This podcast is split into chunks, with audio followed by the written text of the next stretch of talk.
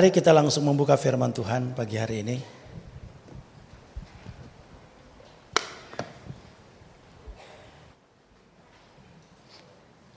Satu ayat yang sangat simpel, praktis, yang sudah jarang dihotbakan, kita baca dan kita renungkan bersama. Dari Yesaya 41 ayat yang ke-10. Kitab Yesaya 41 ayat yang ke-10 saya baca untuk saudara berkata demikian. Janganlah takut sebab aku menyertai engkau. Janganlah bimbang sebab aku ini Allahmu. Aku akan meneguhkan bahkan akan menolong engkau. Aku akan memegang engkau dengan tangan kananku yang membawa kemenangan. Semua katakan amin. Tadi pagi saya sudah sampaikan ayat ini dan siang ini saya sampaikan pula untuk kita renungkan bersama kata Tuhan untuk saudara dan saya hari ini melalui Yesaya 41 ayat yang ke-10. Sebenarnya ayat ini berbicara tentang tiga hal, yaitu perjalanan dan aktivitas pekerjaan. Yang kedua mengenai finansial atau ekonomi. Dan yang ketiga bicara tentang tak kala kita menghadapi masalah dan persoalan.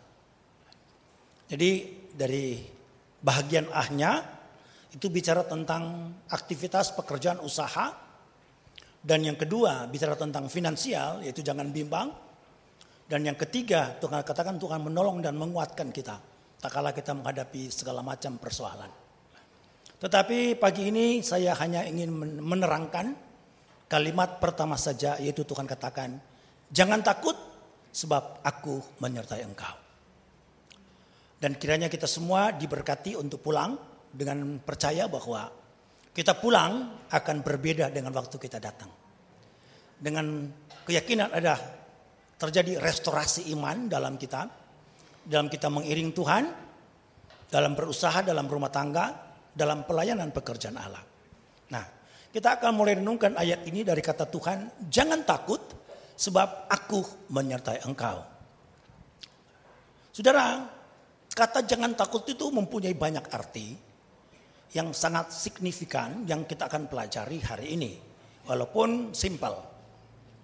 Pertama-tama karena saya cuma mengenal di sini Pak Bintro dan Pak John Bangun, kemudian saya akan pakai dua nama ini untuk saya memberikan suatu ilustrasi gambaran-gambaran untuk cepat dipahami. Kalau saya berkata begini kepada Pak John, Pak John jangan takut. Itu artinya apa? Itu artinya apa kalau saya katakan Pak John jangan takut. Artinya pertama saudara bahwa tak kala saya mengatakan jangan takut berarti wajah saya, perhatian saya tertuju kepada Pak John. Tidak mungkin Pak John duduk di sini dan saya katakan Pak John jangan takut. Berarti saya seperti orang gila. Sedangkan orang di sini saya bilang jangan takut. Nah yang benarnya saya katakan Pak John jangan takut. Itu pengertiannya bahwa tak kala Tuhan mengatakan jangan takut, wajah Tuhan, perhatian Tuhan tertuju kepada saudara dan saya pagi ini. Sesuai dengan konteks pembacaan firman, setiap konteks pembacaan firman ada maksud-maksud Tuhan yang Tuhan ingin sampaikan.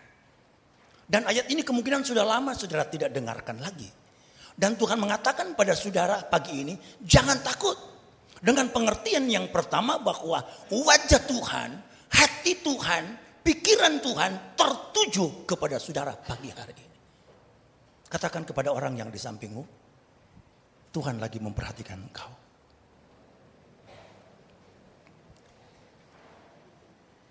Saudara, untuk mendapat perhatian, kalau ada seorang pejabat saja yang memperhatikan kita, Betapa bahagianya kita.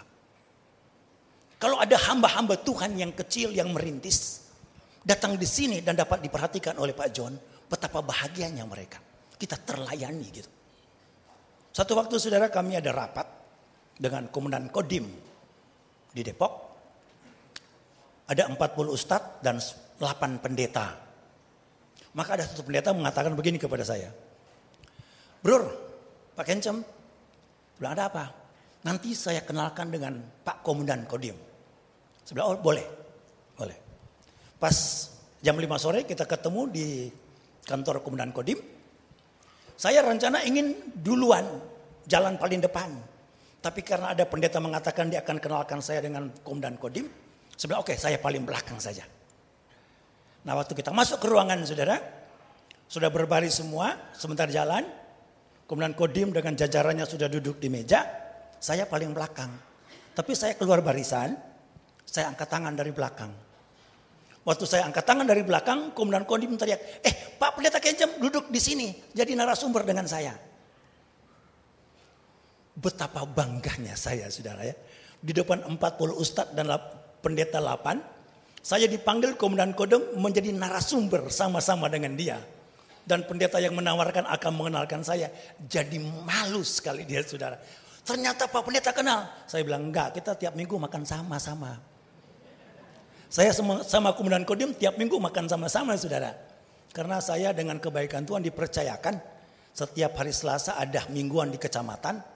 Dan saya yang memberikan presentasi terakhir untuk rapat kecamatan. Anugerah Tuhan, kepercayaan Tuhan seperti itu.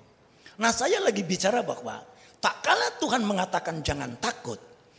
Berarti wajah Tuhan, hati Tuhan, perhatian Tuhan tertuju kepada kita. Dan saya berharap semua yang ada di sini pada pagi hari ini merasakan bahwa mata Tuhan sementara memperhatikan kita. Haleluya saudara. Dan saya katakan betapa bangganya kita, betapa senangnya kita, tak kala kita merasa kita diperhatikan oleh seseorang. Saudara, kebanggaan saya untuk berkhotbah di sini bukan kepalang, saudara. Ya, bangga banget saya berkhotbah di sini. Dua minggu lalu saya diizinkan berkhotbah di Soho dan hari ini di sini. Walaupun betapa sukarnya saya mencari pengganti untuk khotbah di Cinere, saudara ya. Karena di sana perjamuan kudus. Maka saya telepon Sekum, ya Sekum bersedia untuk teriak khotbah di sana dan dia menggantikan saya. Dia bilang kalau ngananya ke Omani Mandai, saya tidak mau pergi. Cuma karena kamu ke Ketapang, saya ke Cinere. Puji Tuhan, dia menggantikan saya. Saudara, tak kala kita mendapat suatu perhatian dari seseorang, yang lebih tinggi dari kita, maka itu membanggakan kita, menyenangkan kita, membuat kita itu sukacita. Dan saya berharap pagi hari ini bahwa semua yang ada di sini, saudara sementara diperhatikan oleh Tuhan. Hati Tuhan, mata Tuhan, perasaan Tuhan lagi tertuju kepada semua yang ada di sini. Dan dia berkata, jangan takut. Haleluya. Yang kedua, saya buka jam dulu saudara, jangan kepanjangan.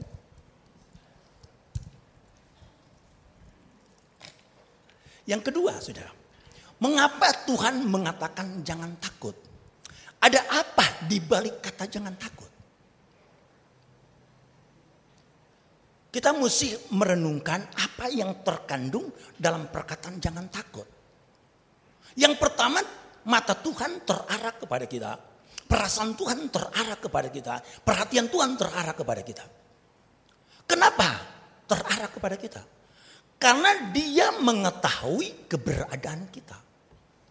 Jadi semua yang ada di sini semua diketahui oleh Tuhan. Tidak ada yang tersamar, tidak ada yang terselubung di mata Tuhan.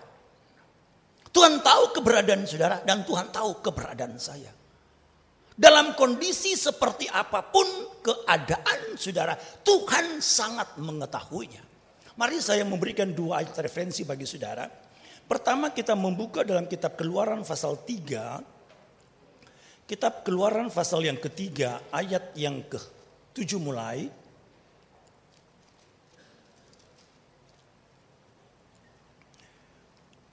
Saya baca untuk saudara. Dan Tuhan berfirman, Aku telah memperhatikan dengan sungguh-sungguh kesengsaraan umatku di tanah Mesir. Dan aku telah mendengar seruan mereka yang disebabkan oleh pengerah-pengerah mereka. Ya aku mengetahui penderitaan mereka. Sebab itu aku turun untuk melepaskan mereka dari tangan orang Mesir. Dan menuntun mereka keluar dari negeri itu ke suatu negeri yang baik dan luas. Suatu negeri yang berlimpah-limpah susu dan madunya ke tempat orang Kanaan, orang Ket, orang Amori, orang Feris, orang Hewi dan orang Yebus. Tanpa diketahui oleh bangsa Israel. Tuhan mengatakan aku tahu penderitaan mereka. Aku memperhatikan mereka. Jadi di sini pada siang hari ini Tuhan memperhatikan saudara dan Tuhan sangat mengetahui keberadaan saudara. Masalah saudara, kesusahan saudara, hutang piutang saudara, Tuhan sangat mengetahuinya. Maka Tuhan mengatakan jangan takut. Katakan kepada orang yang ada di sampingmu, Tuhan tahu keadaanmu hari ini. Haleluya. Tidak ada yang tersama. Coba saudara buka dalam kitab Wahyu pasal yang kedua ayat yang ke-9. Surat Wahyu pasal yang kedua ayat yang ke-9.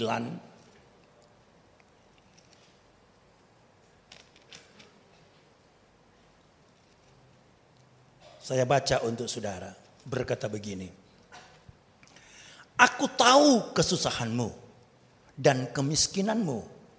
Namun engkau kaya dan fitnah mereka yang menyebut dirinya Yahudi. Tapi sebenarnya tidak demikian. Sebaliknya mereka adalah jemaat iblis. Tuhan mengetahui kesusahan, kemiskinan. Tidak ada yang Tuhan tidak ketahui. Kemungkinan saudara punya kartu kredit sudah minus. Tuhan tahu itu saudara. Kemungkinan saudara punya dompet sudah kosong. Saudara punya perusahaan lagi goyang, rumah tangga lagi cekcok, anak-anak lagi mondar mandir. Tuhan tahu keberadaan saudara. Tidak ada yang Tuhan tidak ketahui, maka Tuhan katakan, "Jangan takut, aku akan menolong engkau." Cuma yang jadi problem kadang-kadang, saya ini gembala, saudara ya. Kalau jemaat-jemaat yang mulai merasa bahwa mengalami kesusahan. Seperti yang saya baru sementara alami sekarang untuk jemaat Cinere. Kalau susah datang ke gembala. Om, lagi rugi om. Saya sudah jual mobil dua om. Begini om, begini om, begini om. Tetapi kalau lagi untung, sembunyi dia. Meluyur. Ke mana? Oh lagi ke Jogja, ke mana? Lagi ke Bali. Karena lagi banyak berkat. Saudara Tuhan tahu saudara diberkati dan Tuhan tahu saudara lagi susah. Karena berkat Tuhan dari saudara, dari Tuhan. Ya minimal dia bilang om kita makan restoran saya lagi diberkati.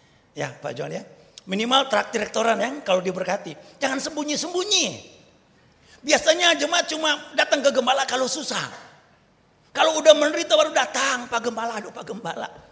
Tapi kalau datang dengan fair, om, aku baru diberkati om. Ini ada ampau untuk om, kita makan. Nah itu fair. Amin. Amin. Saya nggak minta ditraktir sebentar, enggak. Sudah banyak pabrik di sini, ada pabrik gula, ada pabrik kapur, banyak. Haleluya. Saudara, Tuhan sangat mengetahui keberadaan saudara. Perhatian Tuhan tertuju kepada saudara siang hari ini. Dan Tuhan mengetahui keberadaan saudara. Nah dari dua hal ini. Saya memberikan kesimpulan pendek ya dari dua hal ini. Nanti yang saya terus, saya terus berikan kesimpulan. Dari dua hal yang pendek ini bahwa Tuhan memperhatikan saudara. Tuhan mengetahui saudara dan Tuhan mengatakan jangan takut. Nah dia berubah menjadi kepedulian. Jadi jangan takut itu dari kata yang saya katakan Tuhan perhatikan saudara. Tuhan tahu keberadaan saudara. Sekarang dia muncul lagi. Tuhan peduli kepada saudara. Kemungkinan seorang istri tidak diperdulikan oleh suaminya. Atau kemungkinan seorang suami sudah tidak diperdulikan lagi oleh istrinya. Atau anak dan orang tua. Tetapi saya katakan pada pagi ini, kalau ada orang yang tidak pedulikan saudara, Tuhan masih memperdulikan saudara. Mata Tuhan tertuju kepada saudara, dia tahu keberadaan saudara dan dia mau peduli untuk kita semua yang ada di sini pada pagi hari ini. Satu waktu saya ada di airport, saudara. Saya lihat satu bapak yang kemungkinan 68 tahun masih cukup kuat.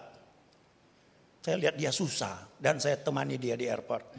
Saya duduk, saya salaman, yang kita ngobrol. Kita ngobrol, ngobrol, terus dia curhat ke saya, saudara. Dia bilang, saya langsung perkenalkan diri, saya pendeta. Di mana-mana mau sama siapa saja, saya saya bilang pendeta.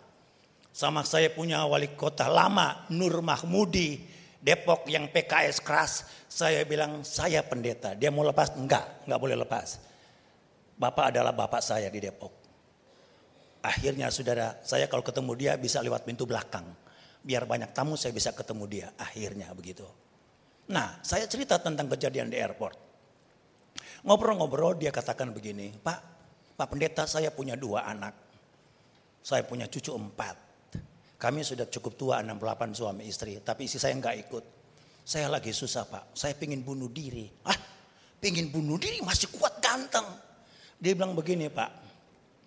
Tiga bulan yang lalu saya dengan istri saya berunding. Bagaimana kita tinggal aja di anak.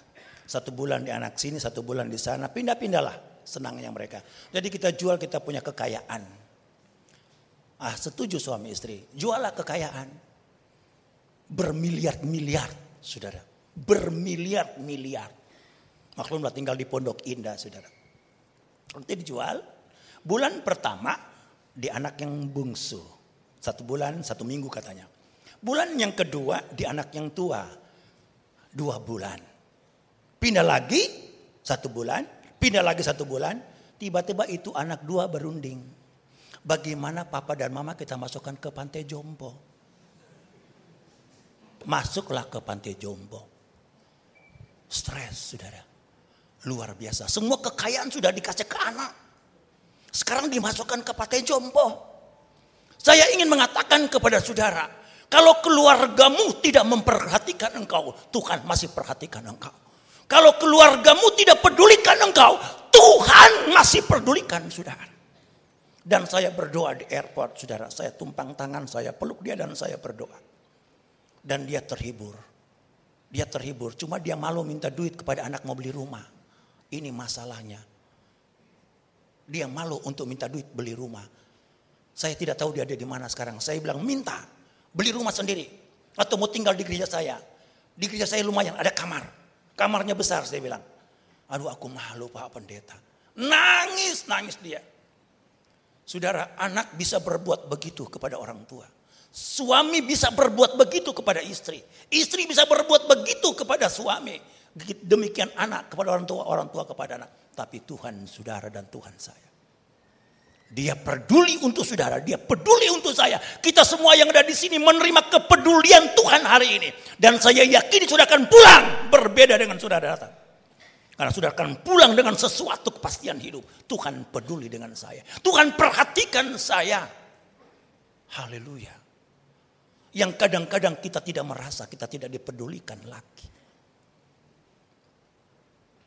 Berapa banyak orang yang merasa putus asa. Lima hari yang lalu, satu anak gadis 31 tahun bilang ke saya melalui telepon, Om, aku akan bunuh diri saja om. Ush, kaget saya. Memang dia ada masalah. Dia bermasalah ini anak gadis dia pintar menipu. Saya aja dia mau tipu saudara. Begini, ada jemaat di Cinere, tantenya, tantenya anak ini, dia pinjam sertifikatnya, dia lihat dan dia bak kabur. Dia bak kabur baru dia digadekan.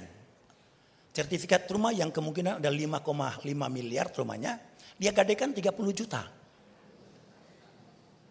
Digadekan 30 juta mau diminta-minta dia bilang kasih dulu uang 30 juta. Saya nggak punya uang 30 juta. Maka saya katakan saya ganti 30 jutanya. Antar saya kepada orang yang pegang sertifikat. Ya, antar kita ambil sertifikatnya, saya kasih uangnya. Nah pemilik sertifikat juga itu memang sekarang lagi nggak punya uang. Saya bilang saya ganti deh. Saya carikan uang 30 juta. Tapi itu anak perempuan bilang, nggak usah om, transfer aja sekarang transfer aja sekarang 30 jutanya. Saya bilang sertifikatnya kapan? Ya nanti kita ambil nanti. Wah saya bilang mau ditipu aja saya ini. Nanti kita ambil nanti. Nah karena dia sudah kebelit dengan banyak utang kepada orang. Dia ingin bunuh diri. Dan saya katakan kepada dia. Tidak ada masalah yang sukar kalau kamu dekat dengan Tuhan. Tidak ada masalah yang sukar. Tuhan kok masih pedulikan kamu? Iya ya om. Saya aja peduli sama kamu apalagi Tuhan. Ya om, ya om nanti saya cicil. Tapi sampai sekarang saya belum ada telepon dari dia. Saudara saya ingin mengatakan kepada saudara. Kita ini manusia yang ada kekurangan dan keterbatasan. Yang kadang-kadang kita butuh perhatian, kita butuh kepedulian, tapi orang tidak mau peduli.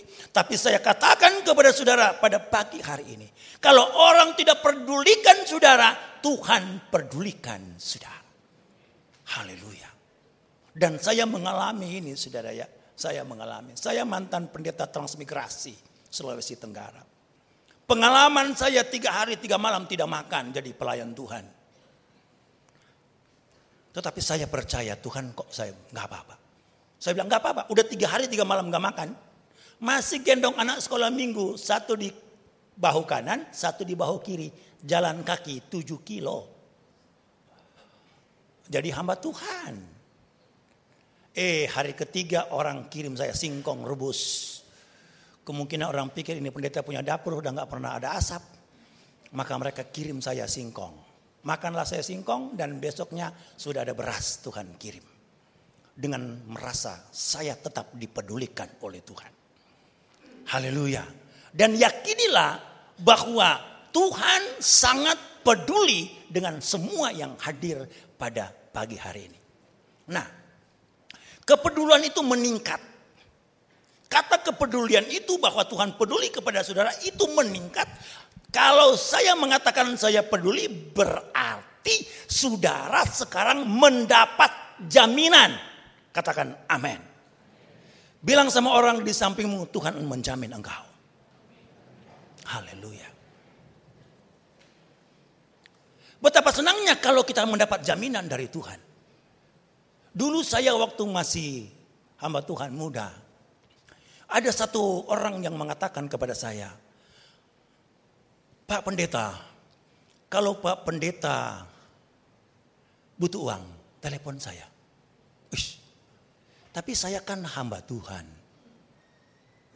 Saya sukar untuk minta-minta. Enggak bisa saya minta, saudara. Jangankan kepada orang. Saya dari 9 tahun kelas 3 SD sampai sekarang enggak pernah minta duit sama orang tua. Coba saudara bayangkan dari kelas 3 SD sampai sekarang saya tidak pernah minta duit sama orang tua.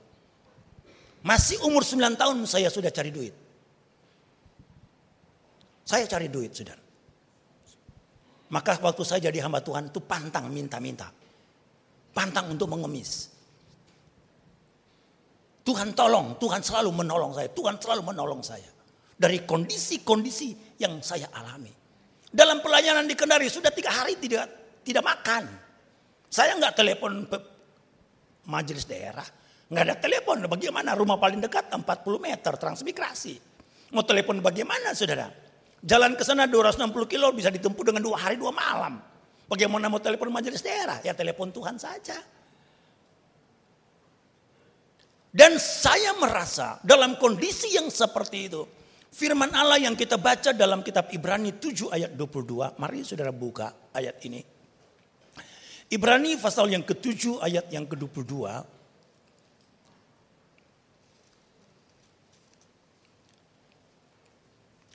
Ibrani 7 ayat 22 berkata demikian. Demikian pula Yesus adalah jaminan dari suatu perjanjian yang lebih kuat. Jadi Yesus adalah jaminan saudara, Yesus adalah jaminan saya. Kata jangan takut itu kiranya hari ini menjadi jaminan bagi saudara di bulan Desember dan tahun 2018. Tuhan menjamin saudara dalam segala hal. Haleluya. Karena Tuhan punya segala-galanya. Kalau bang banyak duit, eh di sorga lebih banyak duit. Kalau bang banyak emas, di sorga itu pencipta emas. Jadi saya ingin mengatakan kepada saudara, jangan takut itu berarti saya menjamin kamu. Jadi semua yang ada di sini dijamin. Katakan kepada orang yang di sampingmu, jangan takut Tuhan menjamin kamu. Mau beli rumah, mau beli mobil, mau menikah, mau cari pacar, Tuhan menjamin saudara. Haleluya. Saya umur 27 tahun jadi hamba Tuhan nggak dapat pacar. Bagaimana mau menikah? Pacar aja nggak ada. Tapi tiba-tiba saudara, saya lagi pimpin puji-pujian. Masuk tiga gadis. Di ibadah persekutuan. Di persekutuan di daerah Barito. Saya pimpin pujian masuk tiga gadis saudara. Yang dua saya udah kenal karena sudah dua kali ikut kebaktian. Yang satu saya belum kenal. Dia duduk paling depan. Saya pimpin puji-pujian, saya eh cantik juga ini satu ini. Saya lihat dia belum pakai cincin saudara. Cincin mas, belum. Terus dia lihat muka saya, dia senyum. Wah waktu dia senyum langsung gemetar. Langsung dukdak saya. Wih bergelora hati saya. Seperti diurapi, padahal nggak diurapi saudara. Cuma agak gugup saja. Dua kali dia lihat, wih bengong saya saudara. Habis ibadah, karena kita banyak pendeta di situ, mungkin ada 12 semua bujang. 12 pendeta bujang bingung semua saudara. Maka ada satu pendeta bilang begini sama tempat tinggal kita. Om, boleh juga Mbak Iin tadi malam. Om bilang begini, kita tinggal di Brigjen Santoso, kemungkinan ada yang kenal di Brigjen Santoso. Bilang gini, siapa cepat dia dapat. Nah malam habis kebaktian malam, mereka tanya-tanya namanya dia. Ses namanya siapa, tinggal di mana. Saya di balik pintu saudara, saya tulis di tangan. Namanya Iin. Tinggal jalani pak telepon, saya tulis di tangan. Sampai pagi masih ada di tangan saya. Nah waktu pagi-pagi sudah runding dengan tuan rumah yang polisi itu. Om bilang siapa cepat dia dapat. Saya pergi ke kamar saudara, masih pendeta muda ini. Belum ada HP, banyak koin di meja. Masing-masing punya koin. Saya ambil koin, saya pergi ke telepon umum. Saya bilang sama Tuhan, Tuhan saya mau telepon Mbak Iin tadi malam. Dia kos, 40 wanita di tempat kos. Kalau dia yang angkat telepon biar dia jadi istri saya. Saya bilang di, kam di kamar. Saya pergi telepon mau masuk, masuk. Selamat pagi, selamat pagi. Mau bicara di siapa? Mau bicara dengan Iin. Oh saya sendiri. Waktu dia bilang saya sendiri, saya tutup. Haleluya, puji Tuhan. Haleluya, puji Tuhan. Gemeter saya, saudara. Lama kan dia nggak dengar. Dengan siapa ini? Saya bilang saya pendeta tadi malam yang pimpin pujian. Ada apa Pak Pendeta? Saya bilang saya mau ngajak ses untuk temani saya. Saya mau khotbah ke pemuda Kristen sejakarta Selatan. Banyak gitu, ribuan orang. Dia bilang aduh nggak bisa karena ibu kos kita galak orang Katolik. Bilang sama ibu kos yang ngajak pendeta. Bilang, eh itu di lantai 4 saudara jalan Nipa Wijaya 2. Tiba-tiba ibu kos lewat. Terus bilang Pak Pendeta, Pak Pendeta ini ada ibu kos. Bilang tolong saya mau bicara. Bu, bu, bu, saya dengarkan telepon, masih telepon umum ini. Bu, bu, ada yang bicara. Siapa Pak Pendeta? Langsung Pak, selamat pagi Pak Pendeta. Ada apa Pak Pendeta? Saya bilang saya mau ngajak Iin, mau temani saya sebentar. Saya mau khotbah untuk pemuda. Oh kalau pendeta yang ngajak boleh, silakan. Waduh, udah satu poin saudara. Akhirnya kita janjian, bagaimana? Saya jemput dia. Jemput, oke jemput di mana? Di BNI Beos dari Blok M naik bis. Gajah Mada turun naik taksi.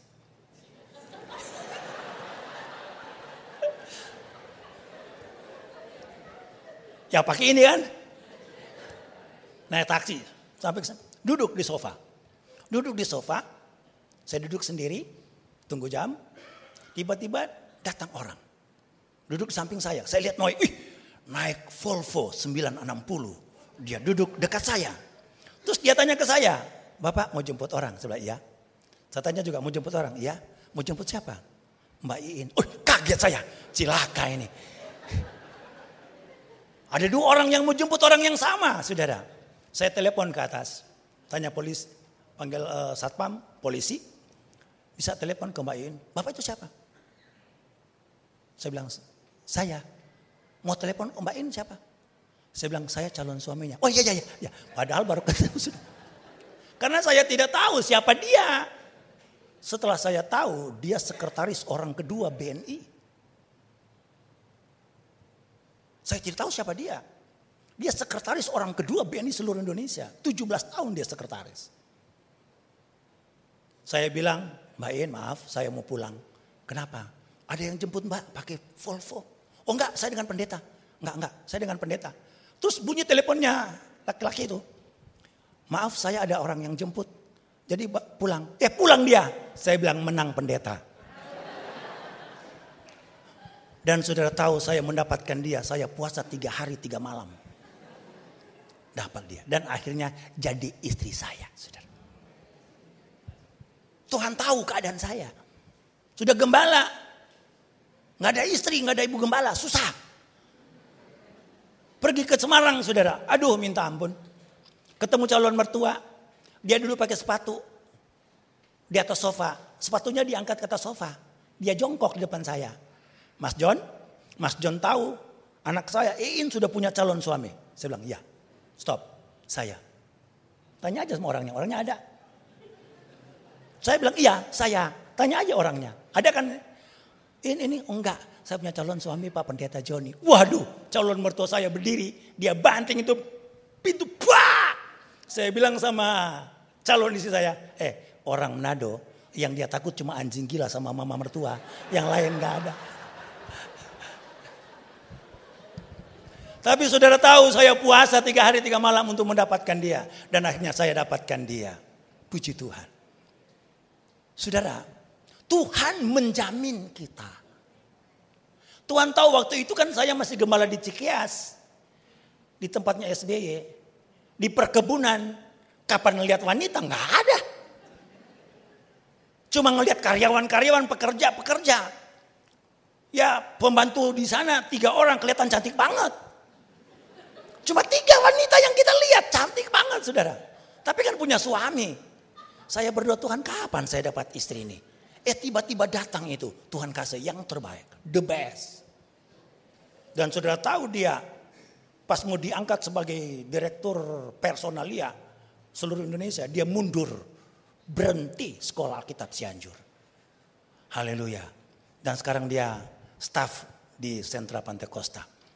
Ya, sudah umur seperti saya 60. Kalau untuk Tuhan dia mau. Dia kerja di staff. Sering ketemu dengan Pak John Bangun di sana. Senang dia kerja. Jauh dari Cinere. Bayangin pulang jam 4 sampai jam 10. Jam 4 malam dia pulang dari sentra. Sampai di rumah kadang-kadang jam 10. Aduh saya bilang, ma, dia bilang gak apa-apa. Untuk Tuhan gak apa-apa. Yang penting papa suka cita aja. Oh suka cita banget. Maka kelihatan lebih muda dia saudara. Ya lebih muda. Kalau dia datang ke sini kemungkinan sudah katakan dia 45 tahun atau 50 tahun. Suka saya kalau saya saya suruh berdiri. Coba terka umur berapa istri saya. Paling orang katakan paling tinggi 50. Padahal sudah 60. Karena suaminya nggak pernah marah dia. 32 tahun menikah saya nggak pernah marah dia. Betul. 32 tahun tidak pernah saya marah. Walaupun seperti kemarin kita pergi melayani orang naik rumah baru. Baju saya semua ketinggalan, Alkitab saya ketinggalan, semua ditinggalin sama dia, sama istri saya. Tapi saya nggak bisa marah, biarin aja. Akhirnya saya cari beli baju batik lagi, pinggir jalan cari-cari beli. Anak-anak punya Alkitab, pakai Alkitab. Mau marah nggak usah. Istri perlu disayang, nggak boleh dimarah-marah. Ya bapak-bapak ya, istri jangan dimarah-marah ya, harus disayang-sayang ya. Haleluya. Nah kesimpulan ayat ini, Tuhan perhatikan saudara. Tuhan tahu keberadaan saudara. Tuhan peduli saudara. Tuhan menjamin saudara. Kesimpulan dari empat hal ini. Ini kesimpulannya bahwa Tuhan mau bertanggung jawab atas hidup kita.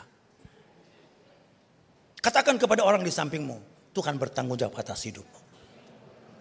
Usahamu, rumah tanggamu, anak-anakmu. Tuhan mau bertanggung jawab.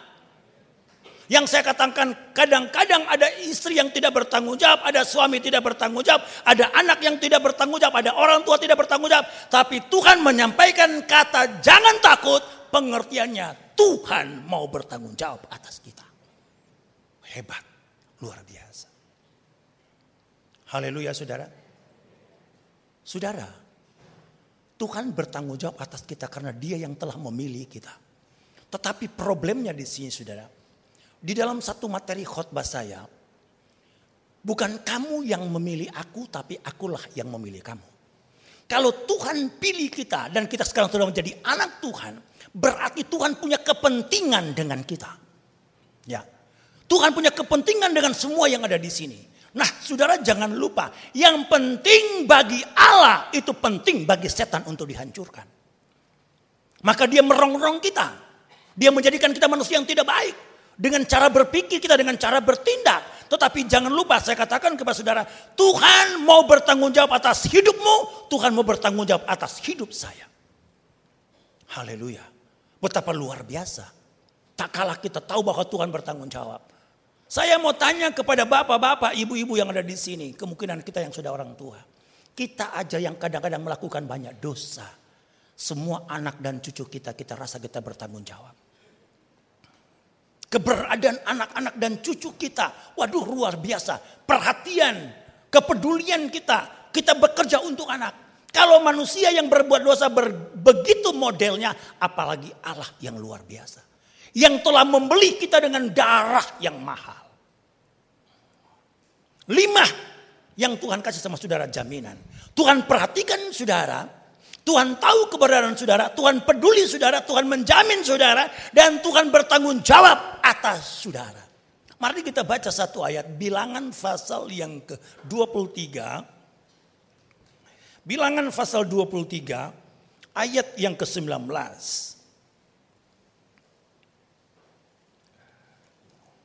Saya ingin kita baca bersama-sama sesudah kita habis baca, kita katakan amin. Bilangan pasal yang ke-23 ayat 19 kita baca bersama-sama 1, 2, 3. Allah bukanlah manusia sehingga ia berdusta. Bukan anak manusia sehingga ia menyesal. Masakan ia berfirman dan tidak melakukannya. Atau berbicara dan tidak menepatinya. Mau katakan amin. Tuhan itu tidak pernah berdusta. Kalau dia janji kepada saudara jangan takut dengan pengertian bahwa dia perhatikan saudara, dia tahu keberadaan kita, dia peduli kepada kita, dia jamin kita dan dia mau bertanggung jawab, dia akan melakukan itu. Pasti dia lakukan itu. Tetapi saudara, ini kan baru sepihak. Baru dari pihak Tuhan. Selalu saya berkhotbah tidak bisa sepihak kita harus dua pihak. Bagaimana respons tanggapan saudara tak kalah mendengarkan lima hal dari Tuhan. Kalau berjon kemungkinan saya sebutkan kan berjon. Kalau berjon saya katakan pokoknya jangan takut. Saya jamin deh. Saya tanggung jawab deh. Kira-kira bagaimana berjon terhadap saya? Ini kita buka rasio ya. Bagaimana terhadap saya? Eh, dia jamin saya, dia bertanggung atas, atas hidup saya, dia bertanggung jawab. Kira-kira seperti apa? Kemungkinan saya membuka pikiran. Yang pertama, orang yang menjamin kita, orang yang mau bertanggung jawab atas kita, kita hormati dan kita segani.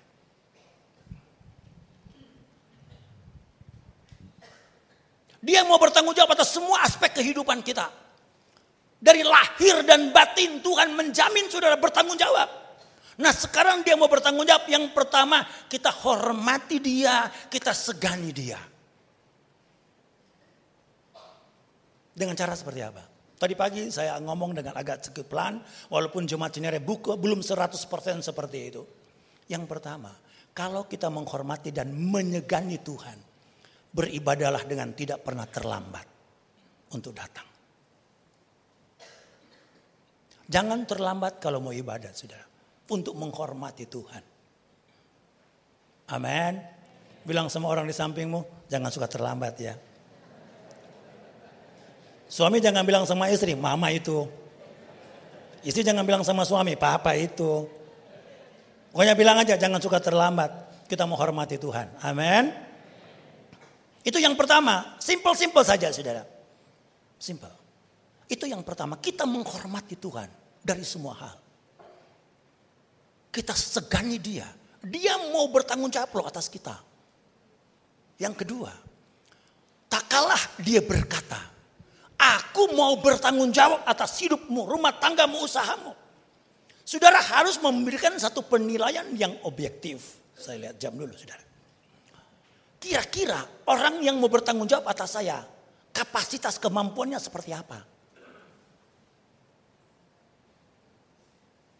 Satu waktu saudara ada satu pendeta berani berkata di satu daerah, Kalau orang pilih saya jadi ketua MD, aku berikan 2 juta satu orang.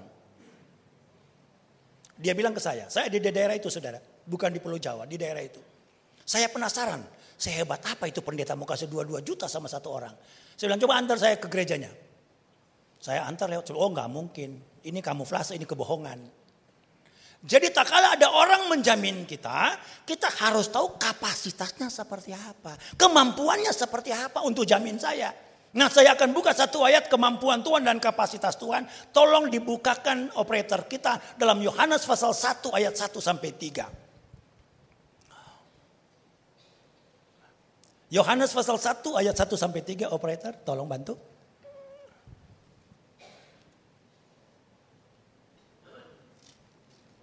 Atau saya baca saja di Alkitab saya. Saya baca langsung ayat yang ketiga. Segala sesuatu dijadikan oleh dia. Dan tanpa dia tidak ada sesuatu pun yang telah jadi. Dari segala yang telah dijadikan. Ini kapasitasnya Tuhan. Yang mau menjamin saudara yang bertanggung jawab atas saudara. Dia melakukan segala sesuatu. Segala sesuatu dijadikan oleh Tuhan. Katakan amin. Dan saya yakin saudara juga sudah mengetahui ayat ini. Maka saya berkhotbah di mana-mana suka mengatakan begini saudara. Jangan saudara menguasai firman Tuhan. Tapi biarlah firman Tuhan menguasai saudara. Apabila firman Tuhan menguasai kita, kita akan dituntun dan dibawa kepada seluruh kebenaran. Tapi kalau kita hanya menguasai firman Tuhan, bisa-bisa kita jadi ahli otor dan tidak bertobat. Seperti terjadi di Manado, saudara. Seorang yang rajin ibadah. Udah pinter firman Tuhan. Gembala baru bilang kita buka ayat ini. Dia udah tahu mau ke mana. Tetapi dia nggak bertobat-bertobat. Hari minggu kebaktian sukacita, malam minggu dia mabuk. Mabuk. Mabuk ke mana? Habis mabuk pergi tidur di gereja lagi. Terus gembala tidur, tegur sama dia. Oh kamu rajin ke gereja. Nah, pinter firman Tuhan, sudah kuasai firman Tuhan. Kok kamu mabuk tidur di gereja? Dia jawab apa? Pak Gembala, apa saya salah tidur di rumah bapakku? Pakai ayat dia. Pusing itu gembala saudara. Tapi besok hari minggu dia ibadah lagi suka cita suka cita. Malam minggu mabuk lagi. Gembala tegur lagi. Ngana sudah dibilang jangan mabuk. Iya Pak Gembala kita suka tidur di rumah bapakku apa nggak bisa. Lama kelamaan masih begitu terus itu gembala pusing. Lapor polisi. Pak polisi tolong saya. Kenapa? Itu jemaat saya itu rajin kebaktian, pinter Alkitab. Tapi mabuk, mabuk terus. Di mana? Ada di gereja. Tolong Pak Polisi. Datanglah polisi satu mobil. Waktu sudah dekat itu polisi, dia bilang apa? Tibalah saatnya anak manusia diserahkan. Pakai ayat. Jangan kita kuasai firman, biar firman yang menguasai kita. Katakan amin. Haleluya. Puji Tuhan. Jadi yang pertama kita hormati Tuhan, yang kedua kita tahu kapasitas Tuhan, yang ketiga saya ingin tekankan kepada saudara, sekarang adalah krisis kepercayaan. Biarlah kita percaya 100% sama Tuhan. Jangan berubah. Jangan berubah dari kepercayaan. Walaupun kita sudah kalkulasi, kalkulasi, kalkulasi. Enggak mungkin. Eh bagi Tuhan mungkin. Waktu Om Hani datang untuk perletakan batu pertama gereja Cinere. Om Hani tanya ke saya. John, kamu punya dana berapa? 10 juta om. Hah 10 juta? Kamu bangun gereja gini?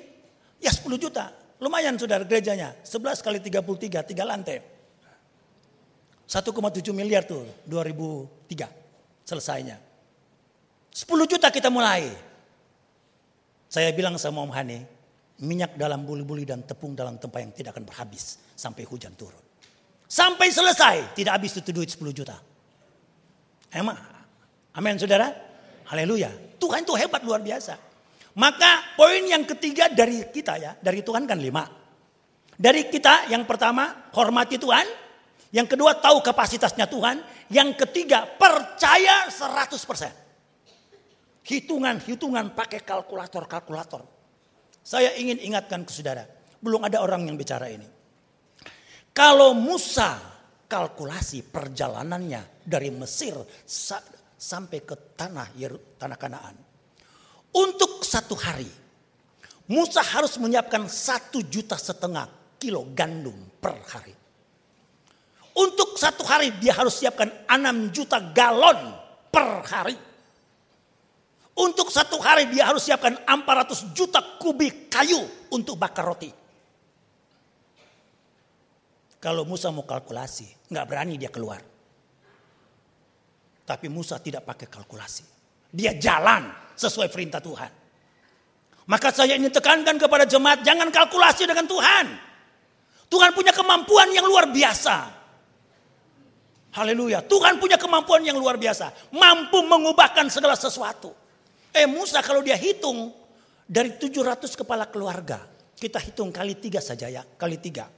Jadi 2 juta 100. Satu orang satu hari makan berapa? Maka saya simpelkan estimasi saya yang paling rendah satu juta setengah kilo per hari. Orang mau mandi, kalau dia tiga orang, satu orang katakanlah satu galon air. Makan, mandi. Jadi 2 juta 100 kali tiga, 6 juta galon mau cari di mana di Gunung Pasir. Tapi Musa tidak punya perhitungan. Dia percaya firman Tuhan. Dia percaya Alkitab. Maka dia jalan 40 tahun dijamin Tuhan. Haleluya saudara.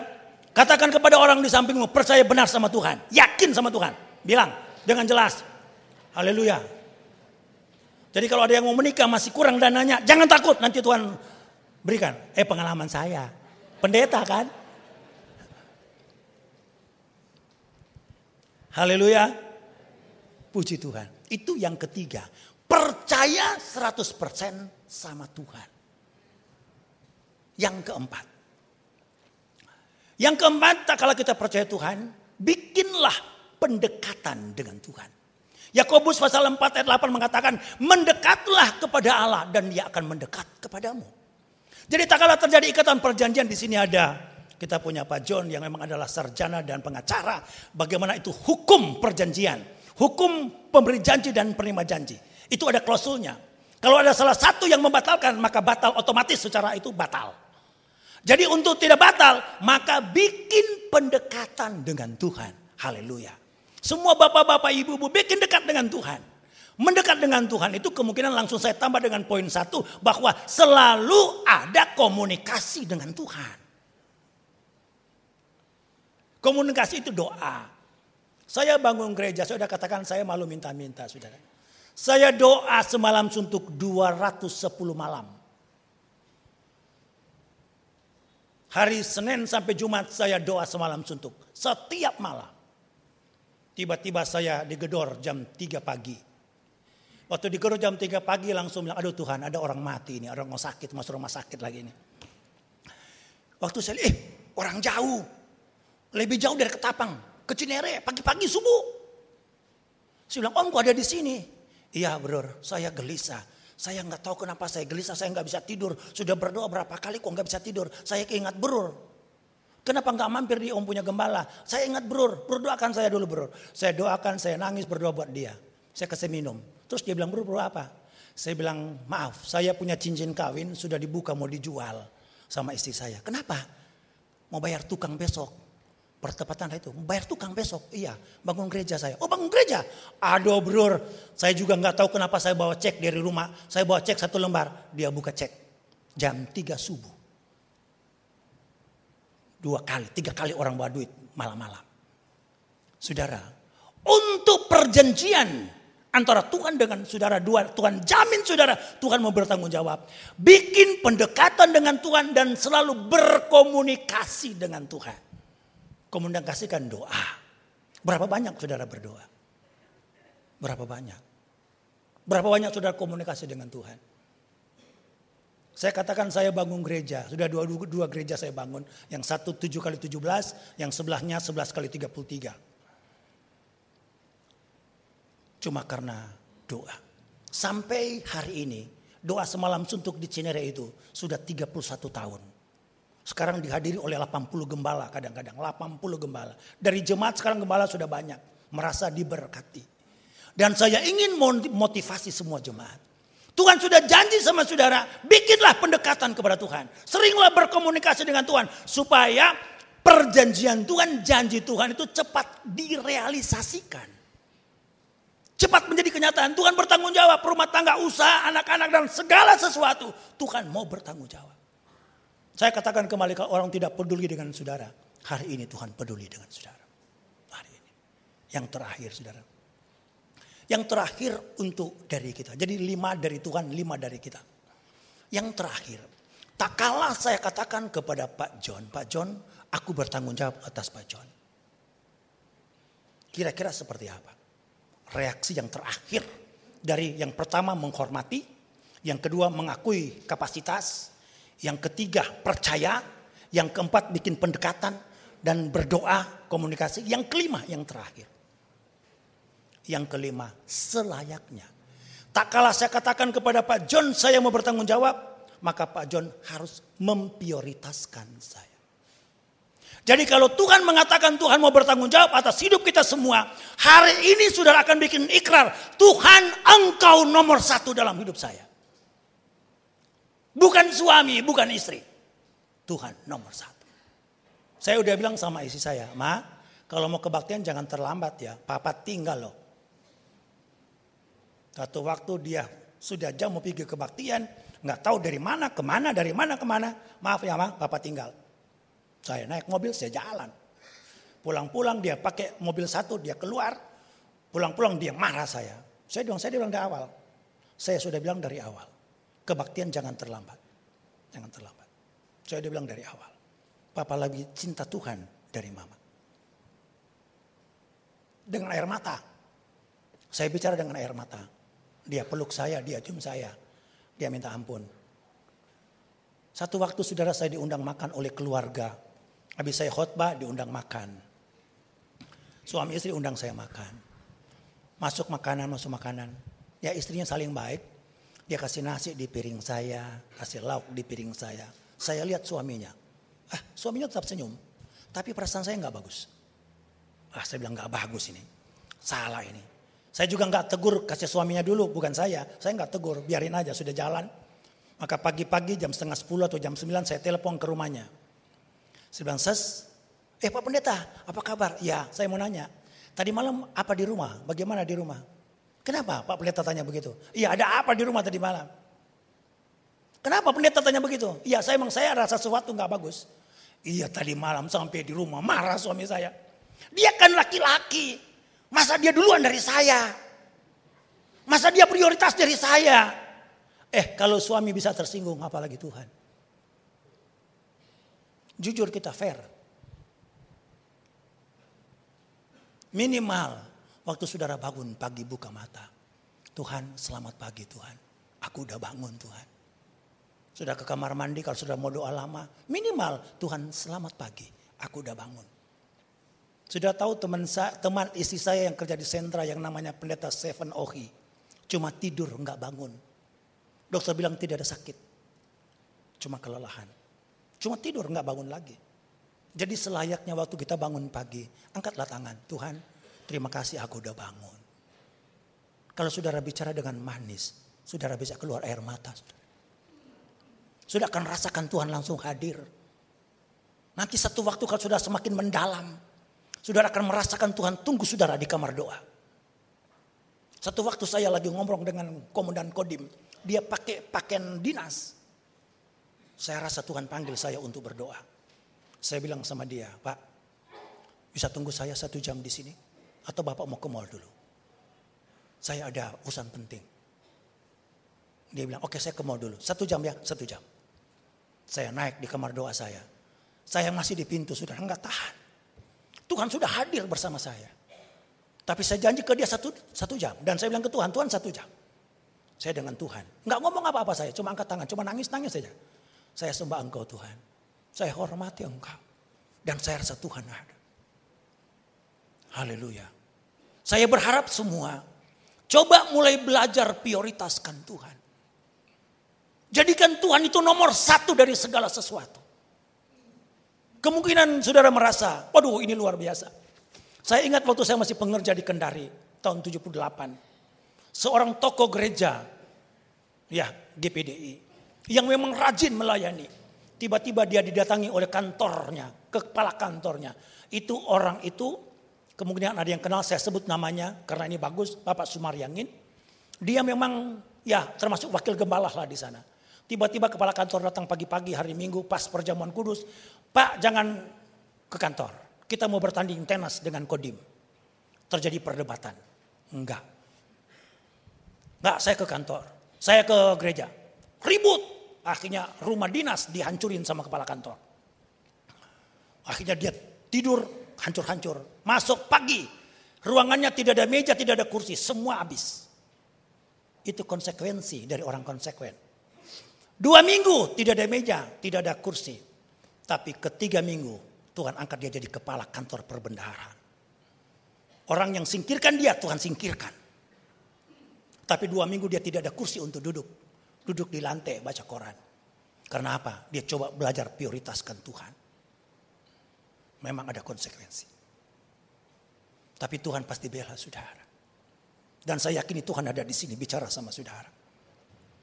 Kemungkinan cuma dengan bisnis yang satu miliar. Saudara bisa, ah pekerjaan Tuhan masih ada.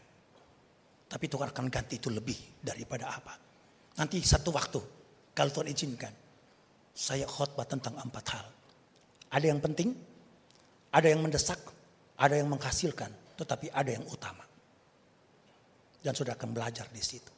Apa yang Tuhan mau. Haleluya saudara. Bilang sama orang di sampingmu, mulai sekarang kita prioritaskan Tuhan. Jadikan Tuhan nomor satu. Haleluya. Tuhan nomor satu. Amin. Dompet uang yang paling besar untuk Tuhan. Tuhan nomor satu kan saudara?